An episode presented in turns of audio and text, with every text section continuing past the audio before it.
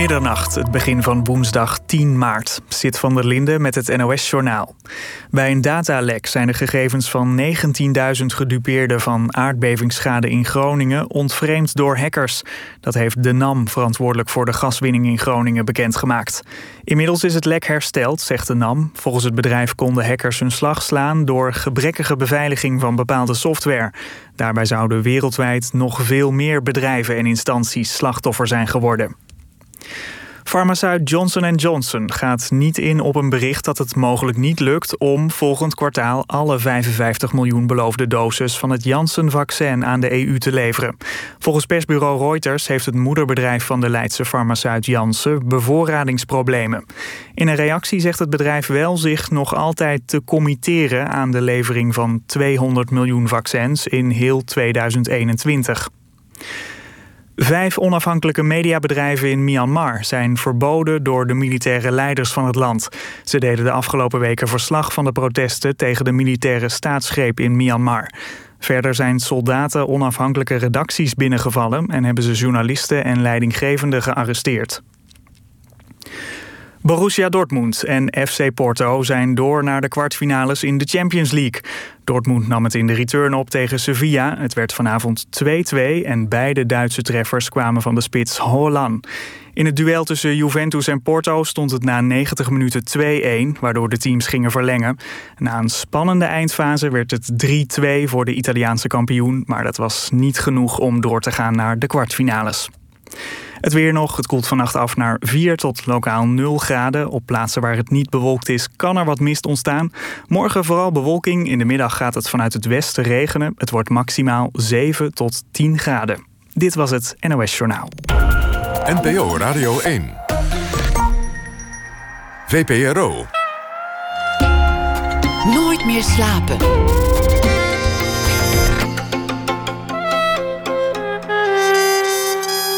Met Lotje IJzermans. Welkom bij Nooit meer slapen. Mijn gast vanavond is een Nederlands muzikus, componist, programmamaker en museumdirecteur. Kees Wieringa studeerde af aan het conservatorium in Amsterdam en werd bekend als een van de pianisten die de canto ostinato van Simeon ten Holt groot maakte. Hij speelde het samen met Polo de Haas op de CD die goud werd. Wereldwijd trad hij op, van India en Colombia tot Rusland en de Carnegie Hall in New York. Maar Kees Wieringa deed meer. Hij maakte radiodocumentaires en ontwikkelde een grote liefde voor beeldende kunst. Naast pianist werd hij directeur van culturele instellingen, zoals culturele buitenplaats Kranenburg in Bergen, waar hij onder andere de laatste expositie van Joost Zwageman uh, toonde. Maar het avontuur lokte. En een jaar of vier geleden toog hij naar het Arabische Emiraat Qatar. Daar, in een wilderige oase midden in de woestijn, staat het museumcomplex van, uh, waarvan Wieringa directeur werd. Het omvat de gigantische collectie van verzamelaar Sheikh Faisal bin Qasim Al Thani, een van de machtigste mannen van het land. Over zijn buitengewone belevenissen daar schreef hij het boek Inshallah, museumdirecteur in Qatar. En daar gaan we het uitgebreid over hebben. Kees Wieringa is 63, is samen met theatermaakster Moos de Ripon, heeft twee kinderen en woont sinds kort vlakbij Parijs. Welkom Kees. Ja. Leuk dat je er bent. Beschrijf dat uh, museumcomplex van Sheikh Altaniens daar midden in de woestijn. Ja, ja het is dus wat je al zei, in, in, een, in een oase gelegen. Uh, midden in het land. En het land is uh, niet zo heel groot. Het, Qatar bestaat uit, ja, als je de provincie Gelderland en Brabant bij elkaar telt, dan is het, dat is de oppervlakte van Qatar. Het is bijna alleen maar woestijn. En midden in die woestijn ligt dat museum. En dat is een, een, een, een ommuurd terrein van uh, ongeveer 30 hectare. Dus het is wel een groot terrein. Waar, uh, waar een waterbron is. Waardoor er heel veel. De Sheik heeft daar heel veel groen gerealiseerd. Dus naast palmbomen ook allerlei andere natuur. En daar liggen een aantal gebouwen heeft hij daar gebouwd eh, om, om, eigenlijk om zijn collectie heen. Hij heeft, zijn collectie werd, eh, zijn kunstcollectie werd steeds groter, groter, groter. En hij bleef daardoor ook steeds weer nieuwe gebouwen bouwen. En al die gebouwen vormen samen het museum. Ja, en het zijn ook eigenlijk verschillende musea in één complex, ja, toch? Klopt. Want is een- wat is de kern van het museum? Of, Ja, de kern is, zou je kunnen zeggen, een, eh, een, een heritage. Een, ja, hoe, zeg je dat? Een erfgoed? erfgoedcollectie. Mhm. En die erfgoedcollectie, dat zijn objecten uit allerlei landen. Misschien zou je het kunnen zeggen, vergelijkbaar met een wereldmuseum. Ja. Dus hij, hij heeft eh, op, hij heeft heel veel gereisd. En op zijn reizen kocht hij eh, al die objecten. Hij kocht het allemaal zelf. Eh, maar dan echt op grootschalig. Hè? Dus eh, als hij in een, eh, een tapijtenwinkel in Perzië was, ik noem maar wat, in Iran. En dan kocht hij gewoon de hele winkel op. En, eh, Ja. dus, en zo kwamen er enorme hoeveelheden eh, objecten. En ook terwijl ik daar nog werkte, kwamen daar geregeld binnen. Werden er binnengebracht met containers vol. En dan werd dat allemaal weer geregistreerd. En zo ontstond die collectie. Of, en groeide die collectie nog dagelijks. Ehm, verschillende gebouwen. De gebouwen zijn gebouwd met stenen uit de grond. Dus dat is ook wel weer mooi. Dus het, is heel, het heeft een soort sfeer van een paleizen, Arabische paleizen. Met, het ziet er ook een beetje kasteelachtig ja, uit. hè? kasteelachtig. eh, en, en heel traditioneel gebouwd. Echt met de hand allemaal. Eh, en er werd eigenlijk continu gebouwd. Want wat ik al zei, continu kwamen er gebouwen bij. Het was niet trouwens alleen een museum. Het is dus een natuurgebied. Maar ook eh, een aantal kooien en terreinen voor leeuwen en eh, tijgers, wilde, wilde dieren loslopende pauwen. eh, het is dus echt een soort, ja, en ook trouwens ook heel veel oryxen. Dat zijn oryx. Oryxen, dat is wel bijzonder. Het is een soort eh, paardachtig beest met hoog grote hoorns. Het is het nationale symbool van Qatar. Het komt, komt leeft vooral in de, in de woestijn. Alleen in Qatar zijn ze helemaal uitgestorven, want ze zijn allemaal bejaagd.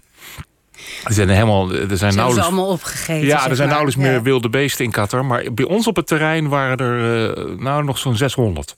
Jeetje. En, dat, en hij fokte ze ook. Eh er gingen wel eens de grappen de ronde van ja, dan kan hij ze weer uitzetten. En eh, dan konden ze weer, de familie kon er weer op gaan jagen.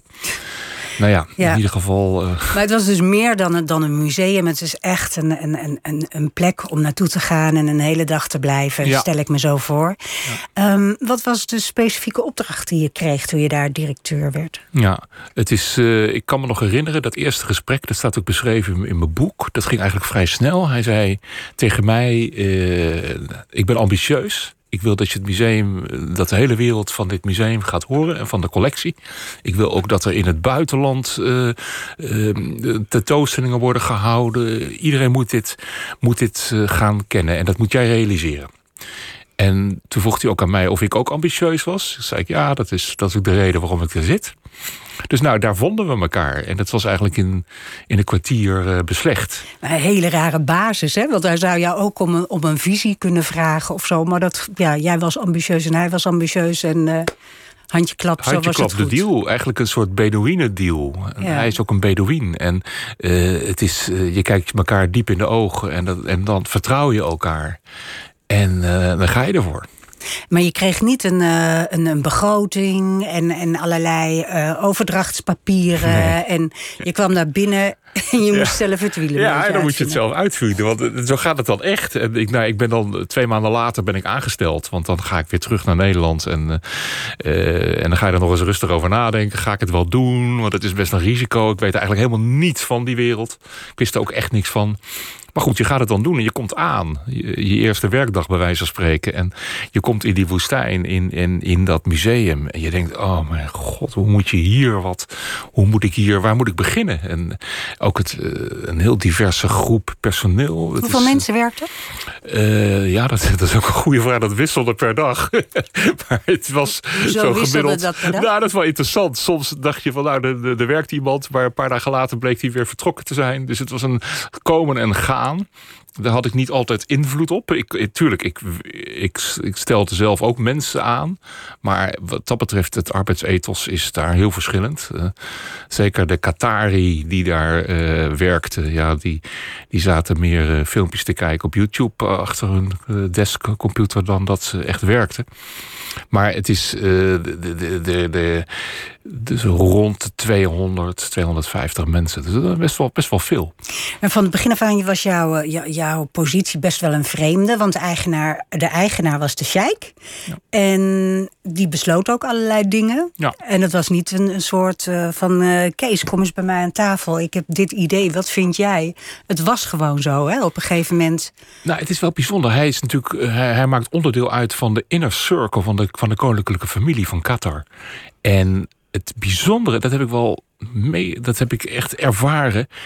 Deze mensen krijgen nooit het woord nee te horen. De, alles wat zij zeggen, wordt uitgevoerd door een ander.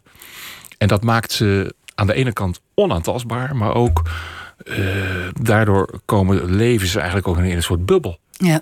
Als zij naar rechts gaan, dan gaat het volk naar rechts, bij wijze van spreken. Dan volgt iedereen. En als ze naar links gaan, gaan ze naar links. En gaat het, gaat, volgt iedereen. Dus Hoe ging je een- daar in godsnaam mee om? Ja, en ik ben nog wel een eigen gereid iemand. Dus dat was best wel speciaal. En dat, in het begin heb ik dat natuurlijk moeten zoeken, mijn weg moeten vinden. Van hoe, hoe, hoe. Maar we waren best wel een beetje aan elkaar gewaagd. Dus ik, ik heb wel echt wel discussies gehad hoor. Bijvoorbeeld over de kleur van de website, bij wijze van spreken. Op dat soort triviale dingen kon je soms best wel lang met elkaar discussiëren van wat is nou het beste. Maar uiteindelijk zijn wil is wet. En dat is natuurlijk toch. eh, ja, het is, een, het is een private collectie, een privémuseum. Dus ja, dan, dan is het ook wel begrijpelijk dat de eigenaar eh, uiteindelijk het laatste Ja. beslissing neemt. Nou, zeker als die eigenaar nooit nee te horen krijgt... dan is dat ook Maar dat is echt onvermijdelijk. wel raar. Dat je, wat, wat doet dat psychologisch met je? Hè? Dat je dus nooit, dat niemand je ooit tegenspreekt. Dat is een, een, een- een, een bizar gegeven. Er was een, eh, een, een deel ook automuseum, hè, dat moest er komen. Een collectie van 750 oldtimers, als Ja, ik het nee, goed klopt. onthouden heb.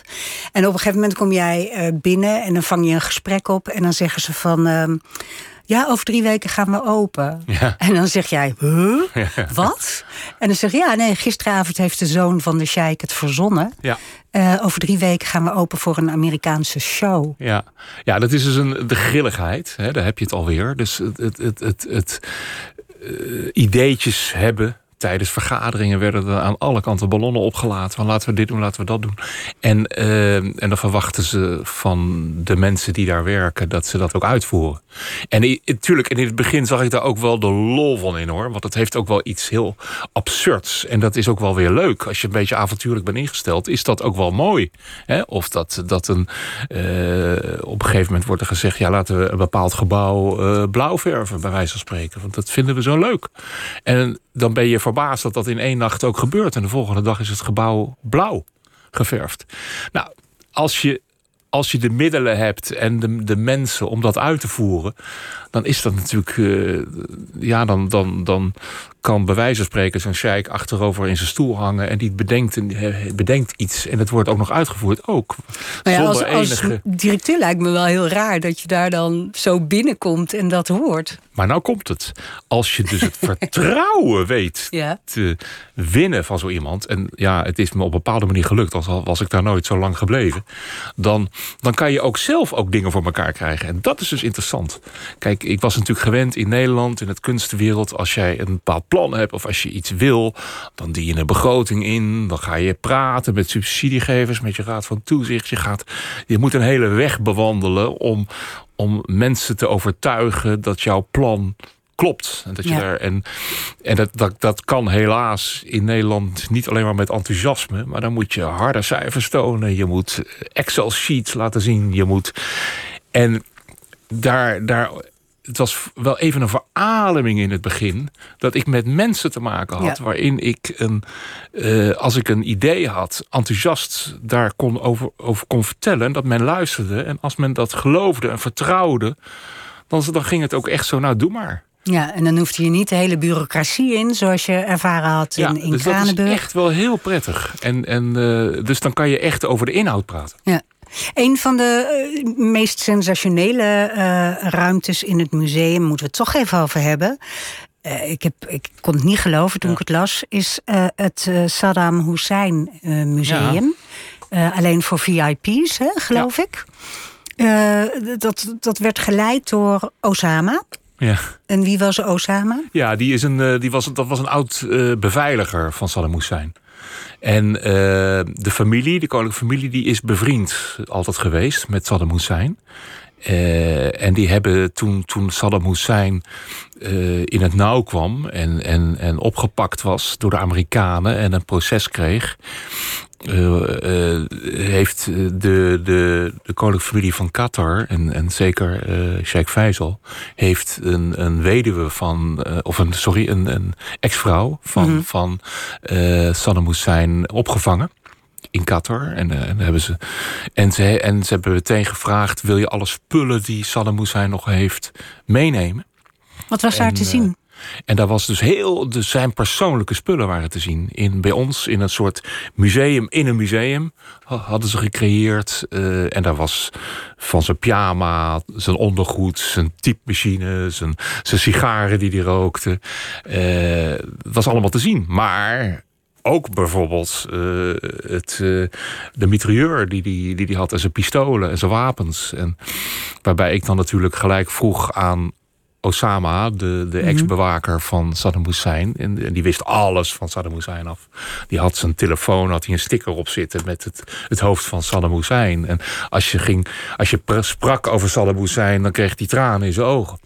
En ik vroeg natuurlijk wel eens van, uh, zo gekscherend, van is daar, uh, heeft Saddam Hussein daarmee geschoten met zo'n mitrailleur? En uh, ja, ja, maar dan wel op de vogels. En, niet totale op ontkenning van de, van de misdaden nou ja, die Hussein gedaan heeft. En dit is dus interessant, want het mm -hmm. reshuffelt je, je, je vooroordelen of je, je gedachten. Want tuurlijk, Saddam Hussein is geen lievertje geweest. En dat is een.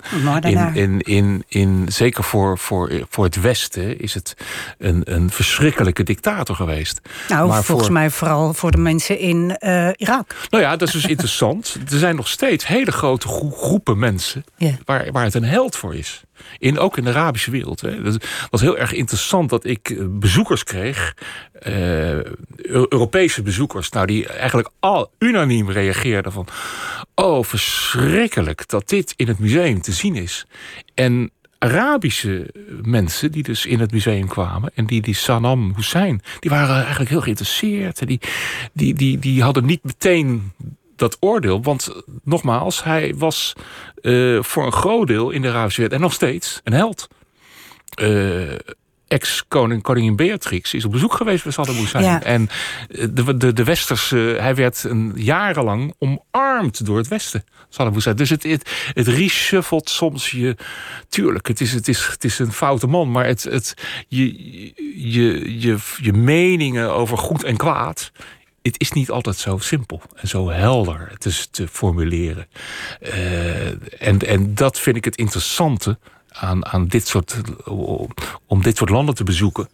Uh, en om, om te werken op dat soort plekken, waardoor je, uh, ja, wat is goed en wat is kwaad? Natuurlijk, het is, ik, ik citeer ergens een gedichtje van, uh, van Saddam Hussein in mijn boek. Hij, hij, heeft ook gedichten geschreven. Hij heeft een kinderboek geschreven. Het is bizar. Ja. En, en hij, hij wordt als een, als een, als een in, in een deel, nogmaals, in een deel van de Arabische wereld, als een vader van, het, van de Arabische wereld gezien. Ja, het is ongelooflijk dat dat nog steeds kan, lijkt mij. Um, ze hadden ook zijn strop daar liggen. Ja, zijn strop. Waar er zelfs nog...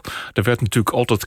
De Osama die kwelde naar mij als die vertelde... ja, en het bloed zit nog op het touw.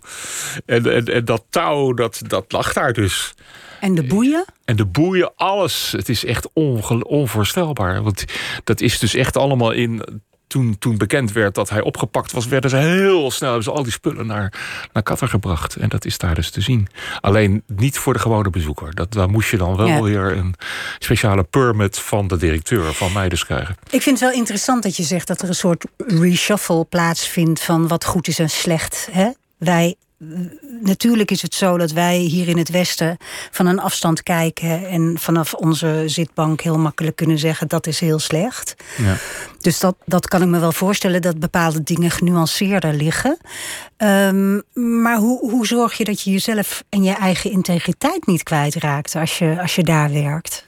Ja, tuurlijk. En nou ja, dat is uiteindelijk, na, al die, na een aantal jaren, begon dat natuurlijk ook wel aan mij te knagen. En niet, dat Saddam moest zijn verhaal, dat niet. Maar wel het, hoe men met mensen omgaat. Hoe men, en, en dat in het begin ben je, ik was eigenlijk verbaasd. Ik wist niet ik wist eigenlijk bijna niks. Wij, wij weten geen van alle bijna niets in het westen van Qatar. En van, ja, je leest, eh, je, kan, je leest wat flarden. Maar er is zo ontzettend weinig bekend van wat daar gebeurt. Ja, nu met de voetbalkampioenschappen. Ja, maar zelfs dan krijgen we nog zo beperkte informatie. En dat was ook een van de redenen dat ik dacht, ik wil dit opschrijven. En hoe komt dat dat wij daar dan zo weinig over horen? Is het zo gesloten?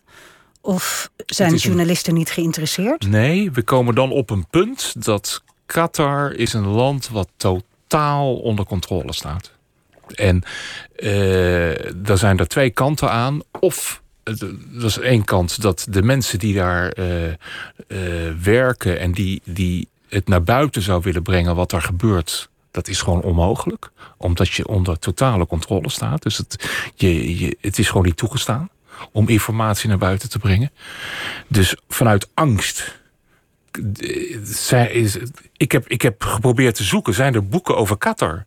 Die zijn er niet.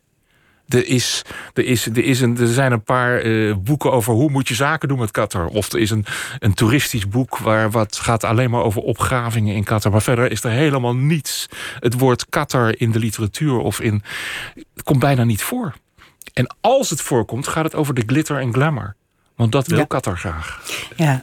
Je, ik ga nog heel even terug naar het museum voordat we verder praten over uh, Qatar. Je wilde een uh, vredestapijt tentoonstellen, hè? Ja, nou ja. Dat was een van je pronkstukken, toch? Ja, klopt. En dat heb ik, ik, ik was daar ook echt trots op om dat te ontdekken. De, eh, in de collectie, er zaten, het was een gigantische hoeveelheid, 300.000 objecten ongeveer. Maar de, we ontdekten, samen met een, uh, een curator, ontdekte ik een tapijt. En er zat eigenlijk geen naambordje bij. Dat hing prominent in het museum. Maar de, het bijzondere daarvan is, er zaten twee kanten aan. En tapijten hebben altijd één kant. Die liggen namelijk op de grond. De onderkant, de achterkant ligt op de grond. En de bovenkant ligt hè, om te, te, te, zien. dit had twee kanten. Dus het is, dat is al heel bijzonder. Twee toonbare kanten. Twee toonbare kanten. En dat is alleen al technisch heel ingewikkeld. Hoe je dat kunt knopen. Dat zijn natuurlijk geknoopte tapijten. Nou, dat is al met twee verschillende afbeeldingen. Nou, alleen al dat je je dat voorstelt, hoe moet je dat technisch maken? Dus dat was al heel bijzonder. Het was ook een heel groot tapijt. Ten tweede, en nou komt het, er bleek aan de ene kant een tekst te staan uit de Koran. Nou, dat komt vaker voor, een citaat. Dat betekent trouwens dat dan het tapijt niet op de grond mag liggen, want dat, dat kan je niet doen met tekst uit de Koran. Dus het Moet was een uh, gordijn waarschijnlijk ja. geweest. Maar aan de andere kant waren waren teksten uit uh, uh, de Sjiitische kant van de, van de islam. Dus aan de ene kant, die Koranteksten waren meer Sunni... en de Sjiitische kant van de, van de islam. En dat waren teksten van Rumi, zat er een tekst bij... en er was nog een citaat van een ander. En er waren ook afbeeldingen uh, uit het vissen... En dat zijn eigenlijk toch een beetje symbolen uit het christendom. Er waren, eh, de levensboom stond erop. Er waren allemaal symbolen vanuit verschillende kanten van religies. Maar vooral eh, de Sunni en de Shia, die combinatie op één tapijt. Nou, dat is bijna, dat is zo verschrikkelijk uniek. Dus toen sprak ik daarover met de familie van waarom heeft dit geen tekstbordje? Waarom is dit? Ja, en dan, dan krijg je dus het verhaal. Ja, daar gaan we niet te veel informatie over geven, want het is te gevoelig. Dat is een heel gevoelig onderwerp. Dat, dat een Shia uh, Omdat de Shiiten en de Soenieten niet... De Sunni, dat, zijn, dat, dat zijn zo'n beetje de grootste tegenstanders. Ja. In de, de, de, de, al, al eeuwenlang heb je die verschrikkelijke oorlogen in de Arabische wereld. Dat draait eigenlijk allemaal hier om. Dus die tegen, en dat je dat dan op één tapijt vindt. Nou, wat hebben we toen uh, een strategie bedacht van... we gaan juist dit tapijt heel erg proberen te promoten. Nou, dat kan dus niet in Qatar. Want dat ligt gewoon te gevoelig. Dus wat heb ik toen? Toen hebben we dus een heel project daar omheen gebouwd. Een internationaal reizende tentoonstelling. En dan hebben we het gekscherend het vredestapijt genoemd. Terwijl uh, de sheik eigenlijk zei... Uh, ja, je moet het eigenlijk oorlogstapijt noemen. Je moet het geen vrede... Maar goed, het, we hebben het vredestapijt toch genoemd. Dat was onze eigen interpretatie van die twee tegenstellingen. En dat, uh, momenteel kunnen mensen het in, uh, in Madrid uh, zien hangen. Daar hangt het nu in het museum. En ja. Het toert over de hele wereld. Dus dat is wel. wel dat, dat is een van jouw successen, toch? Ja, ik ben daar wel trots op. Ja. Dat, dat, een, een dialoog tussen verschillende kanten van de religie. En een, het is ook een, tegelijkertijd een dialoog tussen Oost en West. we noemen het ook Cultures in Dialogue. Een, een, waarbij culturen met elkaar in dialoog gaan. Je, je, kreeg ook, je werd ook getest, hè? Je werd in de gaten gehouden, je werd getest, je kreeg kunst aangeboden die je niet moest aankopen. Ehm, wat waren dat voor testen? Nou ja, je moet je voorstellen, en, ehm, dit is, ik had natuurlijk te maken met een aan de ene kant de, de, de koninklijke familie, die natuurlijk een bepaalde eisen stelt aan de mensen waarmee ze werken. En ik moest ze, som, moest ze soms ook vertegenwoordigen naar internationale partners toe. Dus daar, daarin lag natuurlijk een druk op mij van ja, we, je moet, zij moesten wel zeker weten dat ik eh, betrouwbaar was. Daarnaast, en dat is ook berucht in die wereld. Ik wist dat niet, maar dat je als directeur heb je met komen er verschrikkelijk veel objecten in je, in je handen. En uh, er verdwijnt nogal wel eens, wel eens wat in die wereld. Dus aan alle kanten lag ik onder een vergrootglas van ze wilden toch wel even zien hoe ik functioneerde. En dan krijg je soms telefoontjes dat er iets werd aangeboden. Een, een hele oude Koran of zelfs schilderijen van, van Rafael bijvoorbeeld. Bizar. En eh, later kwam ik daar dan achter, via via, dat dat toch weer gerelateerd was aan de familie. En dat men toch wilde kijken hoe ik daarop reageerde. Ja, nou ook omdat, omdat veel uh, kunst die nu daar wordt aangeboden, of, nou ook hier waarschijnlijk, uh, komt van terroristen. Want nou ja, die, die, vinden dat een fijne dekmantel nou, op dit moment. Dat is natuurlijk verschrikkelijk wat er nu gebeurt. Wat bijvoorbeeld in Jemen. Hè? Dat, Je, dat Jemen is, is een van de oudste culturen van de, van de, van de mensheid die je daar in, in dat land, in Jemen, had kunnen zien. En het is gewoon leeggeroofd. Uh, Syrië is voor een groot deel gewoon leeg. En ik ben op een congres geweest van archeologen. En de dramatische verhalen krijg je daar te horen. En, uh, en beelden te zien. Dat wat ik ook beschrijf in mijn boek. En dat is. Het land is gewoon leeg. En dat je dan denkt, waar zijn al die objecten die gevonden zijn in de woestijn, archeologische opgravingen, van munten tot beelden van zes meter hoog? Waar is alles? Nou ja, en dan, als je dan dus met Interpol uh, spreekt, dat, dat is dus een massale handel in, in archeologische vondsten momenteel. En dat, dat is al jaren gaande. En inderdaad terroristen in dat soort landen die, en, en militairen überhaupt en al die oorlogsmensen uh, die, die, die, die vinden die objecten, die verhandelen ze. En het is verschrikkelijk. En maar waarschijnlijk uh, wordt, wordt er grof geld uh, betaald door het Westen. Niet alleen maar door het Westen. Die objecten die, die, die, ja, die, die, die dienen zich aan in, in Zuid-Amerika, in Afrika. Over de hele wereld worden die objecten aangeboden. En wat, uh, en dus ook bij ons. Ja. In, in Qatar werden ze heel veel aangeboden, want men wist daar zit geld. En ik heb heel vaak, en ja, ik weet niet of hij naar me heeft geluisterd, maar ook naar de sheik wel gezegd van stop met kopen. Dat wilde ik hem, dat heb ik hem geregeld, toch proberen te zeggen. Ik weet dat de musea in Berlijn als, als, als groep, archeologische musea, hebben als groep besloten: wij gaan niets meer kopen van de internationale kunst, kunsthandel. Dat, dat is gewoon op slot.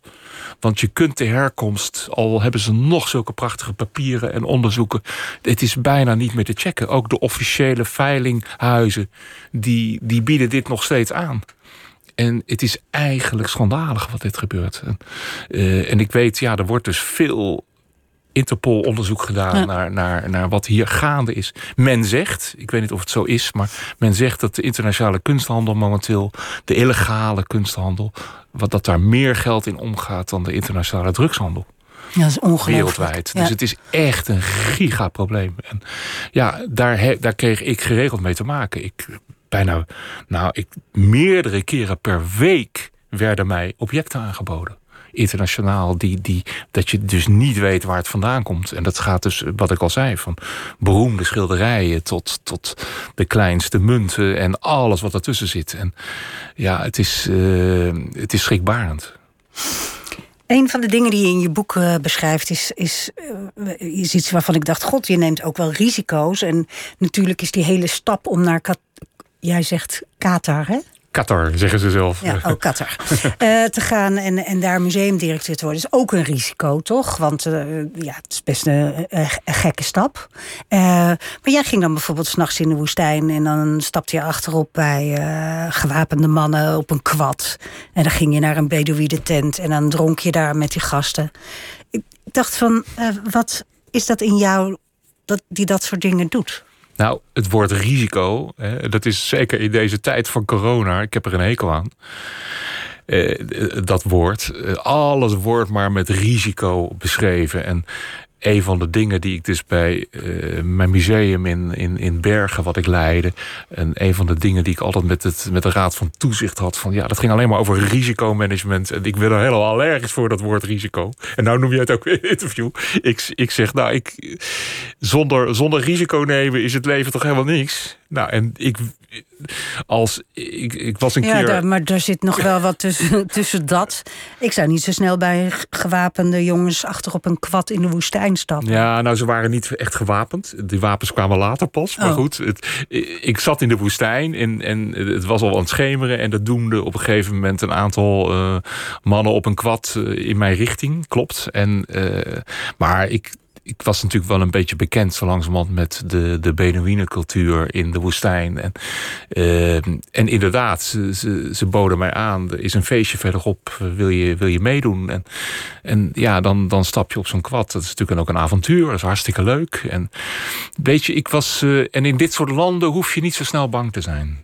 Het is wat voor, voor dat soort dingen betreft. Het is natuurlijk toch een land wat totaal onder controle staat. En daar gaat Qatar zich gaat daar ook prat op dat er geen nauwelijks geweld plaatsvindt. Ja, ja. Geen criminaliteit, het meest veilige land ter wereld. Nou ja, dat is natuurlijk altijd met een korrel zout moet je dat nemen. Maar toch, het is, het is een land wat onder totale controle staat. Dus dan, dan zijn dit soort dingen ook minder risicovol.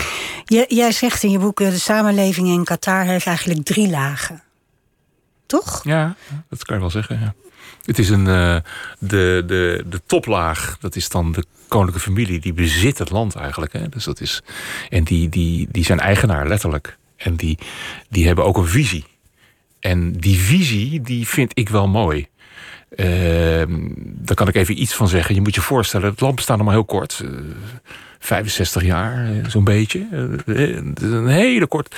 En 65 jaar geleden was, was het echt nog een Beduïnencultuur. Er was nauwelijks geld. Er was, het, was, het was een een grote Voordat de olie werd En gevonden. toen werd de olie ontdekt. Ja. Mede door Nederland trouwens, Shell. En in één klap werden ze heel rijk. En wat moesten ze toen doen? Ze moesten een land gaan bouwen, een samenleving. En ze kozen voor educatie, voor cultuur en voor sport. Dat waren de pijlers waarop ze dachten... dit land moeten we zo opbouwen. En dat is een, eigenlijk een hele mooie, mooie gedachte. Niet eh, eh, het grote geld laten binnenkomen. Nee, proberen inhoudelijk dat land vorm te geven. Nou, en dat hebben ze echt gedaan door daar heel veel geld in te stoppen. De beste universiteiten binnen te halen. Architecten uit te nodigen om prachtige musea te bouwen. Enzovoort, enzovoort. Dus dat is een, op zich een, een, een soort visie om een, om een droomsamenleving te, te creëren. En die, dat moet dan ook in 2030 klaar zijn. Dus dat is op zich een hele mooie gedachte. Alleen, hoe ga je dat uitvoeren?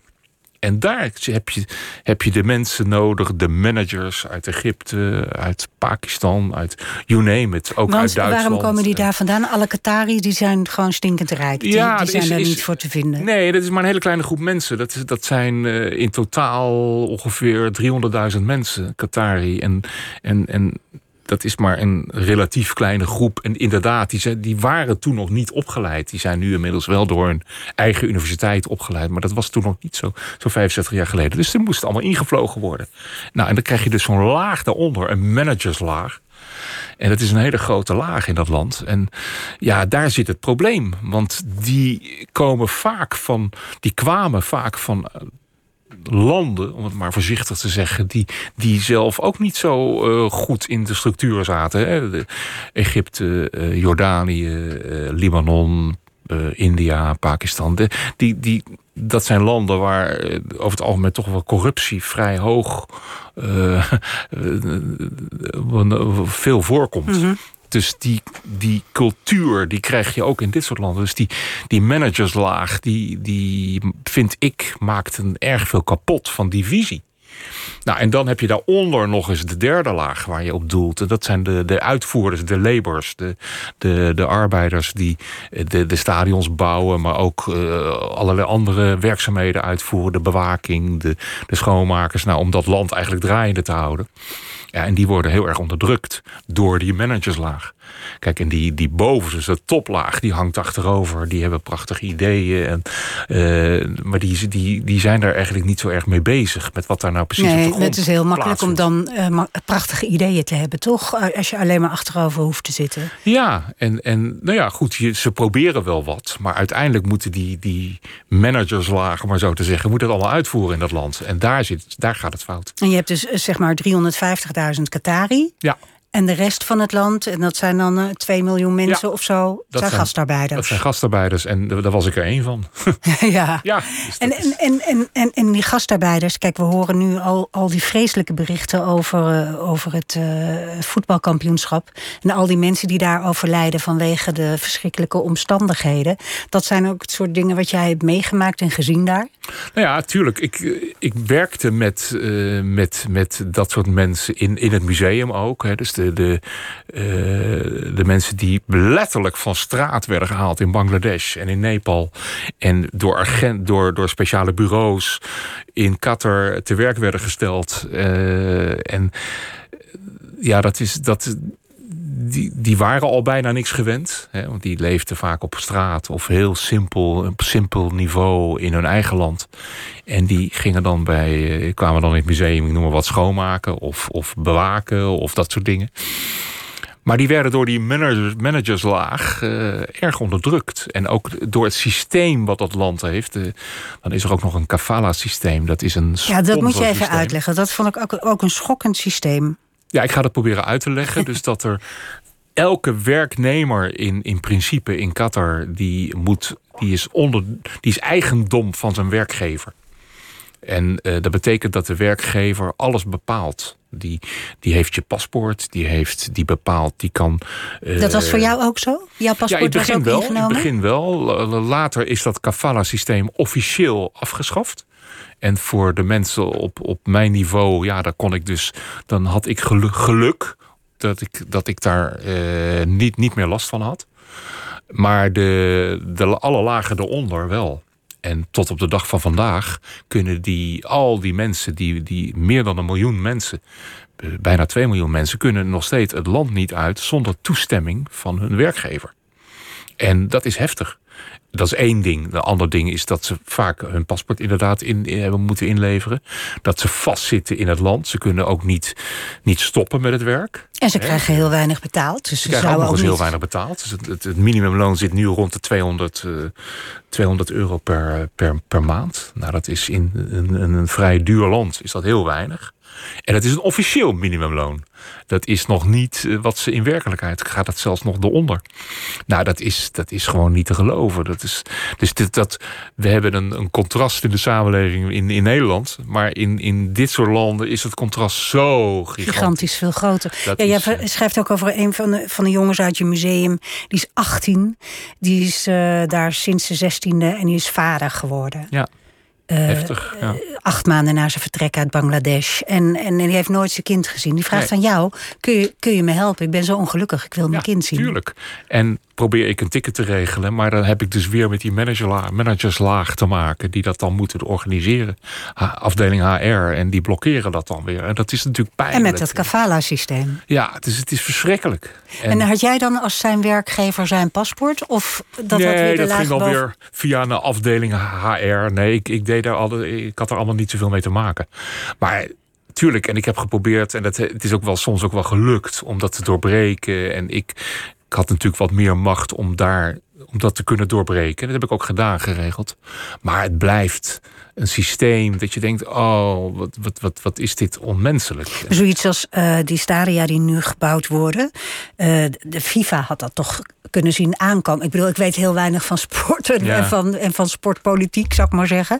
Maar dit kan toch niet als een verrassing komen wat er nu gebeurt? Niet, tuurlijk niet. En eh, het Westen weet dit al heel lang. Maar dan kom je op het punt van de belangen zijn zo groot. Kijk, Qatar is een van de grootste gasexporteurs ter wereld. En, eh, en, en daar is een Nederlands-Engels bedrijf Shell is daar, eh, zit daar heel erg zwaar in. Men zegt wel, de, voor Shell is Qatar de, de, de geldautomaat. Daar, daar Ja. wordt het grote geld verdiend voor Shell. Dus als Nederland daar kritiek op zou hebben, dan slaat dat gelijk terug naar een, een beeld wat eh, naar, de, naar de belangen van Shell. Dus de, de, de verontwaardiging nu is ook een beetje eh, hypocriet. Ik denk het wel, want men, natuurlijk wist men dat allemaal al. Maar dat is een. Maar wie is men? Ja, Ja, precies. eh, tegelijkertijd. Wat, wat vind jij dan dat er. Kijk, jij kent Qatar van binnenuit. Eh, er zijn nu een heleboel elftallen die zeggen: we willen daar niet heen. Is dat een goed idee? Ja, ik denk dat dat. eh, kijk, er wordt, wordt ook gezegd van. Ja, hadden we dat niet eh, bij de toewijzing al moeten zeggen? Ja, tuurlijk. Maar het is uiteindelijk is dat hele voetbalkampioenschap. Is natuurlijk een. Dat weten we allemaal. Een feestje waar heel veel geld in omgaat. En waar uiteindelijk staat, staat daar zo direct de emir van Qatar. zijn trots. Zijn, zijn feestje te organiseren, bij wijze van spreken. En de voetbalteams te ontvangen. Maar het blijft gewoon een privéfeestje waar, waar het leeft natuurlijk helemaal niet in het land. En, het is een, en we doen met z'n allen daarin mee in, in, in die gekkigheid van, van, van dat grote geld. Want het, het gaat echt natuurlijk om heel veel geld en heel veel belangen, wat ik al zei. Eh, ja, ik zou, eh, ik zou zeggen, ga daar niet heen. Want waar, waarom? En dan niet omdat er nou zoveel, ja, ook omdat er zoveel eh zijn slachtoffers zijn gevallen, gevallen. ja. Maar gewoon het idee al dat je daar in die gekte en in, eh, in die idiotie om in, een- in een woestijn eh, dit soort gekoelde, Ja. gekoelde eh, stadions te hebben. Ja, je vertelt al, jij gaat hardlopen op een, op een hardloop. Ja. hoe noem je zoiets? Een atletiekbaan. Ja, En, en, en daar hebben ze dan eh, ehm, koeling op koeling in de buitenlucht. in de buitenlucht. Ja, dat, dat is daar heel gebruikelijk. Koeling in de buitenlucht. En dat is natuurlijk van. Het is, het is er werkelijk van de, van de zotte natuurlijk. Hoe vaak ben jij waanzinnig boos geweest daar? Nou, ik ben, ik ben eerder verbaasd. En dat is, eh, ik, ik, ik, heb, ik ben een, iemand die, die in, eigenlijk altijd in mijn, eh, in mijn leven, altijd, eh, ik hou ervan om verbaasd te worden. En, en dat, dat is. Daarna komt natuurlijk het stadium van een mening daarin vormen. Maar in eerste instantie ben ik gewoon verbaasd. En ben ik nieuwsgierig. Hoe kan dit? En eh, daarom heb ik ook in. eh, zie ik zo'n zo'n verblijf in zo'n land als een grote ontdekkingstocht. Want we kunnen natuurlijk heel snel zeggen van ja, het is, het is natuurlijk allemaal fout. En dat is ook zo. Maar het is, die verbazing is zo ontzettend belangrijk. Want dat houdt mensen nieuwsgierig. En tegelijkertijd komt er natuurlijk een fase dat je zegt van dit kan niet. En accepteer je het ook niet meer. Nou, dat heb ik dan eh, ook uiteindelijk gedaan. En, Ja, en heb je vaak eh, eh, eh, morele dilemma's gehad voor jezelf? Dat je dacht, fuck, wat moet ik nu kiezen van de Mhm. twee slechte waar ik voor sta? Ja, ja. Noem ja, maar niet, niet, zo, niet zo heel concreet dat je dan. eh, het, is meer, het zit meer echt in die, steeds maar weer in die verbazing. En die verbazing, ook, ook het hele land natuurlijk, het is een streng mos, moslimland. En ik ging daarheen als, een, eh, als iemand die best genuanceerd over religie denkt en over, over de islam. En, en eh, in het begin van het boek beschrijf ik ook van ja, ik ben gewaarschuwd dat ik dat ik naar, door mijn vriend dat ik naar Qatar ging. Want ja, daar, daar, dat is een streng moslimland. Dat, dat is, eh, daar kun je, kun- om, om elke straathoek eh, zit een terrorist, bij wijze van spreken. Dat is een wahhabistisch, salafistisch land. En toen ik daar was, in het begin, dacht ik... ja, maar het, het valt allemaal wel. Het zijn eigenlijk allemaal hele vriendelijke mensen. Best wel, het lijkt allemaal best wel liberaal denkend. Maar na een aantal jaren kwam ik er steeds meer achter... dat het land totaal niet alleen maar onder controle van de koninklijke familie is, maar ook totaal in de greep van de islam zit. En, en dat gaat heel erg ver. Het is een, En is dat is religie of cultuur? ja, nee, dat, gaat, dat gaat helemaal door elkaar heen. Dat, dat moeten anderen maar beoordelen. Maar ik, ik, wat ik zie, dat de mensen lijken wel gebrainwashed, gehersenspoeld. Een, een, een soort totale. Natuurlijk, aan de ene kant is het prachtig dat je bidt elke dag. En, en, en, en, eh, en dat je dat eh, een aantal keren per dag doet. Dat heeft een soort, geeft een soort rust, een soort ritme aan de dag. Tegelijkertijd is het. Is, is, en daarom heet mijn boek Inshallah. Je laat uiteindelijk Allah voor jou denken. Ja. En je denkt niet meer zelf. En dat merk je, dat begin je na een aantal jaren te merken dat mensen. eh, ik had dat bijvoorbeeld bij vergaderingen. Dan had ik dus af en toe, zo één keer in de twee weken, had ik het hele team bij elkaar. En dan probeerde ik op een westerse manier mensen de ideeën te droppen in de groep. En wat vind je daarvan? En er kwamen, er kwamen eigenlijk nauwelijks meningen naar voren. Want mensen zijn zo gebrainwashed dat je je eigen mening of zelfreflectie, daar doe je niet meer aan. Dat wordt voor je gedaan. Nou, dat gebrek aan zelfreflectie is natuurlijk heel erg kwalijk. Ja, dat is heel raar. Uh, je, een van de dochters van de sheik, die zegt ook... Uh, wat zegt ze, democratie is eigenlijk een westerse behoefte. Ja. Wil je wat drinken? Nee, dank je. Oh, nee, ik goed. je. Uh, ja, nee, dat is, dat is interessant. Want zij zien, het is een hele informele samenleving in die zin. Dus de samenleving vindt plaats in majlisen, in, in, in, uh, in het overlegssamenleving. Dus de, in de majlis is een ontmoetingsplek. Bij, in het huis bij, gewoon. In, ja, je hebt ja. elk groot huis heeft daar een ontmoetingsplek. En, dat is, en daar, kan, daar komen dan de mannen, daar heb je het al, bij elkaar. En die Qatarse mannen, ik ben daar ook geregeld bij geweest. En die mannen die overleggen alles met elkaar. En die, die, dat uiteindelijk komen de meningen die daar plaatsvinden, die komen uiteindelijk bij de, de emir terecht. If, if, via het informele circuit. Hè, met, met elkaar praten. En dat noemen ze dan democratie. Dus als ik een. Ja, er is dus niks gereguleerd. Ja, er is, officieel, er is officieel een shura, heet dat. Een, een raad van adviseurs die de emir adviseert. Maar dat is allemaal heel informeel, heel onduidelijk en heel. Het zijn alleen maar mannen. Ja, in de Shura zit geloof ik één vrouw. Ja, en dat, dat vond ik ook zo grappig dat jij zegt van het is, deze samenleving draait eigenlijk om geld en seks. En dat laatste verbaasde me eigenlijk, omdat de positie van de vrouw, nou ja, dat weten we ook, die is ook niet denderend daar. Um, hoe, hoe, draait het om seks? Is dat de hypocrisie? Is dat achter de gesloten deuren? Nou ja, kijk, de, de Koran. Ik, heb, ik ben natuurlijk de Koran gaan lezen. En daar staat helemaal vol met seks. Helemaal vol. En, en de Arabische cultuur, de Arabische wereld, men praat continu over seks. En over uh, en, en, en schuine grappen. Nou, het zit helemaal vol in de Arabische wereld. En, en de symboliek. En de, dat is natuurlijk ook wel weer mooi van de Arabische taal. Het is, het is een symbolische taal. Men, men praat heel indirect over van alles. En daar is seks een van de belangrijkste thema's. In, erotiek in de, in, de, in de Arabische literatuur. En in de, en in de dagelijkse Ja, maar goed, dat, dat ook. klinkt nog heel kuis. Erotiek in de, in de Koran. Nou, het gaat er bedoel... flink aan toe hoor. In de, ja? in de Koran ook. En ja, en dat is. Dan kan je natuurlijk zeggen, ja, wat is dat, wat is dat bizar? Want het land lijkt wel onder. Uh, uh, hè, alle vrouwen, de Qatarse vrouwen althans, zijn allemaal gesluierd. En, uh, en, en inderdaad, daar, daar, het lijken wel twee werelden. Ja.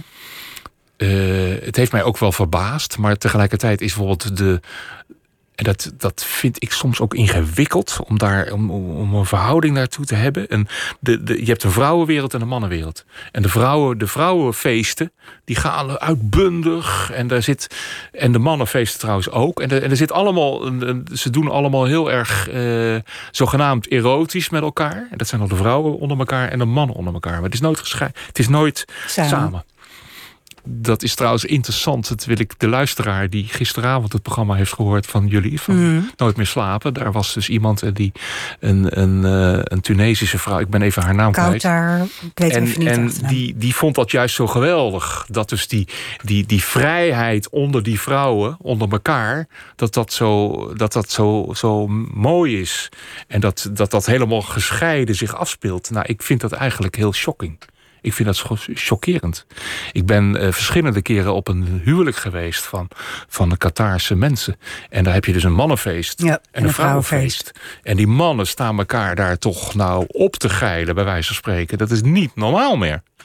Maar En- zonder vrouwen. En, en, en die seks, hoe vindt die dan plaats? Die vindt dan alleen in het huwelijk plaats? Of is er gewoon heel veel gehoor en gesnoer daar?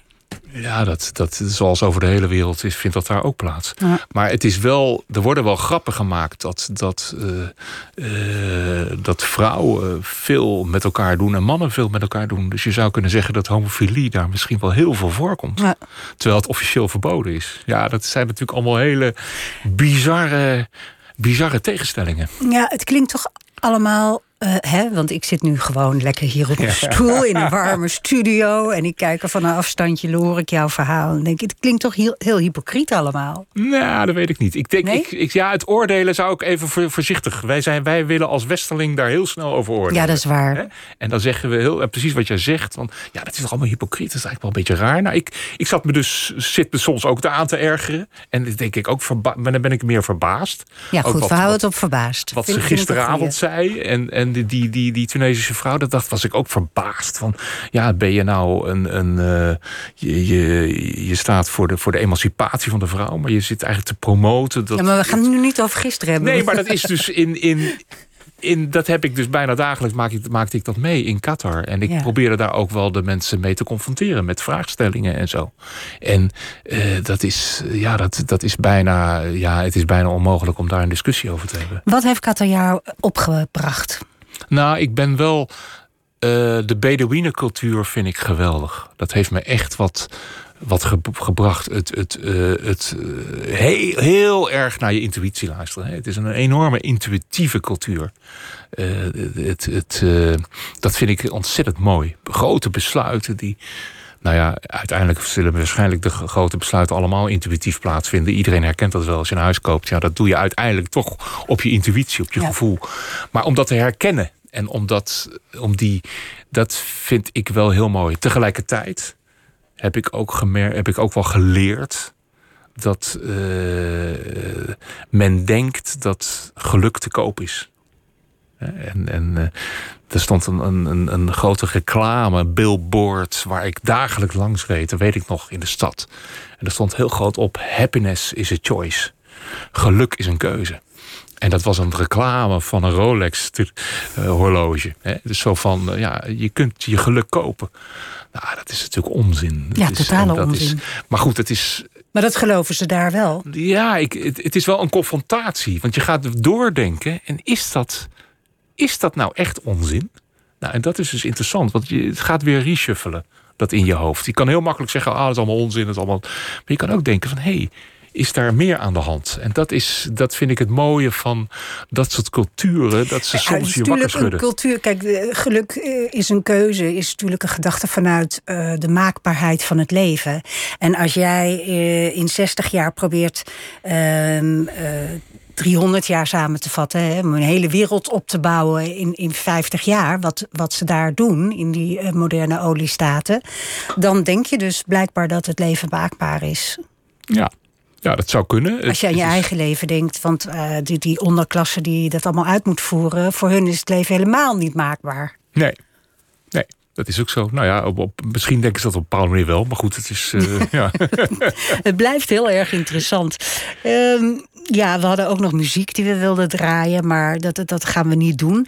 Ik, ik wil het nog wel hebben over muziek in jouw leven. Heb je, Ja. heb je, heb je in Qatar ook nog piano gespeeld? Want je bent zo in hart en nieren pianist. Het Ja. lijkt me zo raar om, om, om toch functionaris. Een, een directeur is toch een functionaris. Ja, ja, al zie ik dat wel als een eh, als bijna. Ik, ik, de, alle instituten die ik heb geleid, dat, dat zie ik als een kunstwerk. En het cre- creëren van een kunstwerk. Maar ik heb inderdaad in, in Qatar, e- een van de eerste dingen die ik deed, is proberen een piano te regelen. Dat was nog niet allemaal zo makkelijk, maar uiteindelijk is het gelukt. En ik heb daar natuurlijk ook wel veel gespeeld. Het was ook een soort houvast. Hè. De, de westerse klassieke muziek, een grote contrast, kan haast niet met de veel eh, islamitische religieuze muziek die je op de radio hoort. Maar ik heb dat wel proberen te doen steeds. En muziek was voor mij wel een houvast. Dus in mijn boek is ook elk hoofdstuk eh, Ja. heb ik een muziekstuk eh, gebruikt als waar ik op dat moment aan dacht als ik dat als ik dat schreef. Je hebt En- er ook een playlist bij ja, er zit een gemaakt playlist bij. Ja. En, dus je kunt al die muziek volgen. En dat gaat echt alle kanten op. Maar het is wel mijn persoonlijke playlist. Moet je je voorstellen. Ik reed daar door die woestijn elke dag. En dan moest ik toch gauw eh, 40 minuten naar dat museum rijden. Dus dan rij je echt in de leegte. En dat is geweldig, die leegte. Maar tegelijkertijd is het ook heel mooi om dan op je radio, op je autoradio, je eigen playlist te horen. Waarin je, waarin je toch even weer dat contrast hebt. En waarbij je die, die, die wereld even, ja, dat je ook weer gereshuffeld wordt. Dat is, dat is, ik vind dat heel prettig om dat steeds mee, mee te maken. Die, die, dat heen en weer van de ene wereld naar de andere wereld. Ja.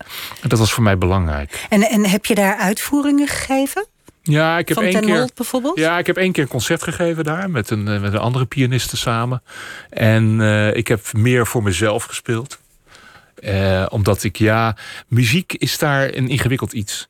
Je, je, het, ten eerste, de, de westerse klassieke muziek, die wordt sowieso al heel moeilijk begrepen. En dat snap ik ook. Want wij, de Arabische muziek is ook heel moeilijk te volgen. Tegelijkertijd is voor een deel van het land, en het is toch een, ja, het is een, toch een aards-conservatief land, is, is voor een deel van het land is muziek nog steeds een, een, een staat op gespannen voet met de islam. Dus dan heb ik het echt over de, de de behoorlijk extreme kant van de islam, die daar natuurlijk ook veel voorkomt. Dus ja, daar, daar, daar was niet zoveel. Ik dacht, dat doe ik maar even niet. Je hebt de, je hebt de canto Ostinato heb je meer dan 500 keer gespeeld, geloof ik. Ja, dat zou best kunnen, ja. Zit er, heb je nog emoties als je dat speelt? Jawel, nee. Is, het is, nog niet leeg? Nee, ik kan er, dat is wel grappig. Ik kan, uh, bij Canto Ostinato kan ik er niet naar luisteren, maar ik kan het wel spelen. Ik vind het heerlijk om te spelen. Het is een heel creatief proces wat je, wat je doormaakt als, als muzikus. Maar, Omdat het eh, ook open is. Ja, het is open, dus je hebt allerlei mogelijkheden om daarin te kunnen variëren.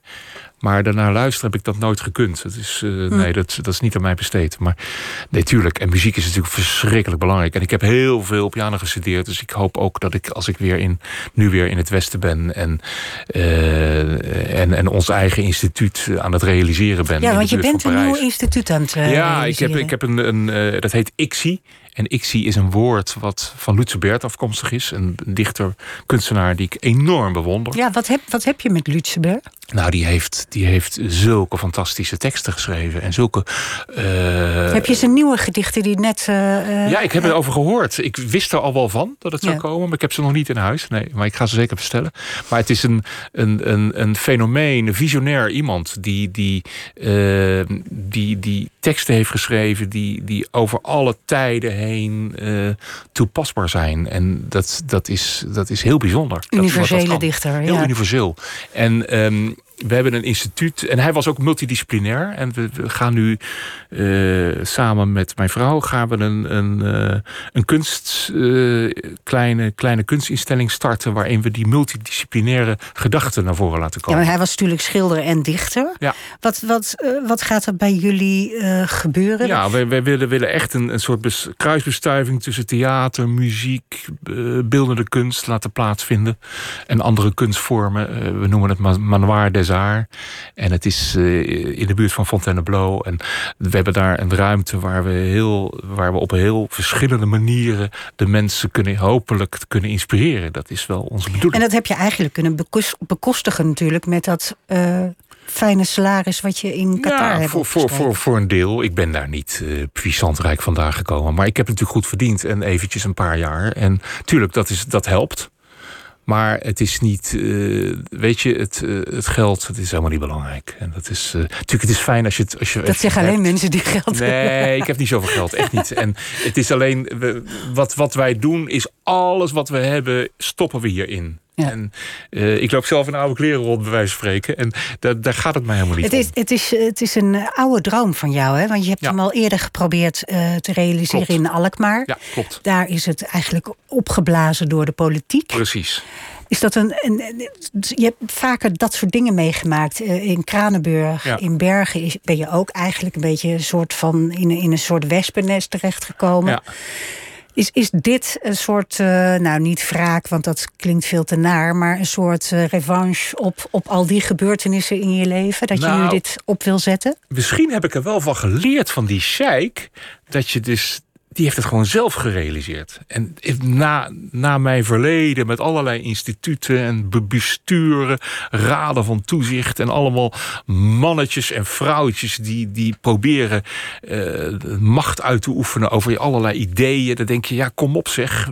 Onze ideeën zijn zuiver en zijn, zijn hartstikke goed. Dus we gaan het gewoon zelf doen. Ja. En, en dat is hartstikke leuk. En uh, ik zou het ook mensen aanraden. Ga, ga zeker ook in deze tijden van corona als het je niet via de officiële kanalen lukt, doe het gewoon zelf. En, dan, en, vertrouw daarop. En ook zonder geld kan je dat realiseren. En dus laat, ben niet altijd afhankelijk van, van alle, alle andere instituten of geldschieters. Of, uh, doe het zelf. Dat is echt mijn boodschap. En dat doen we dus nu ook. Eén laatste korte vraag, want we zijn er door. Um, kun je ooit nog terug naar Qatar na dit boek?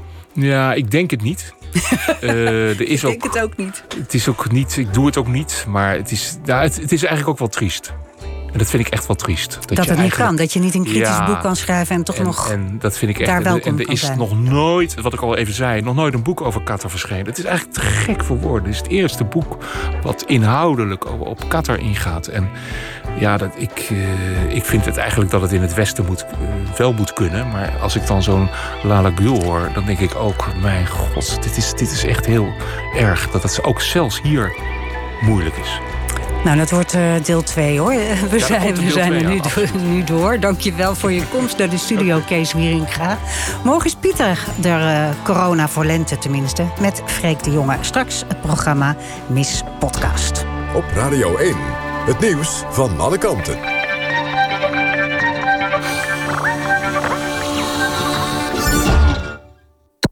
NPO Radio 1.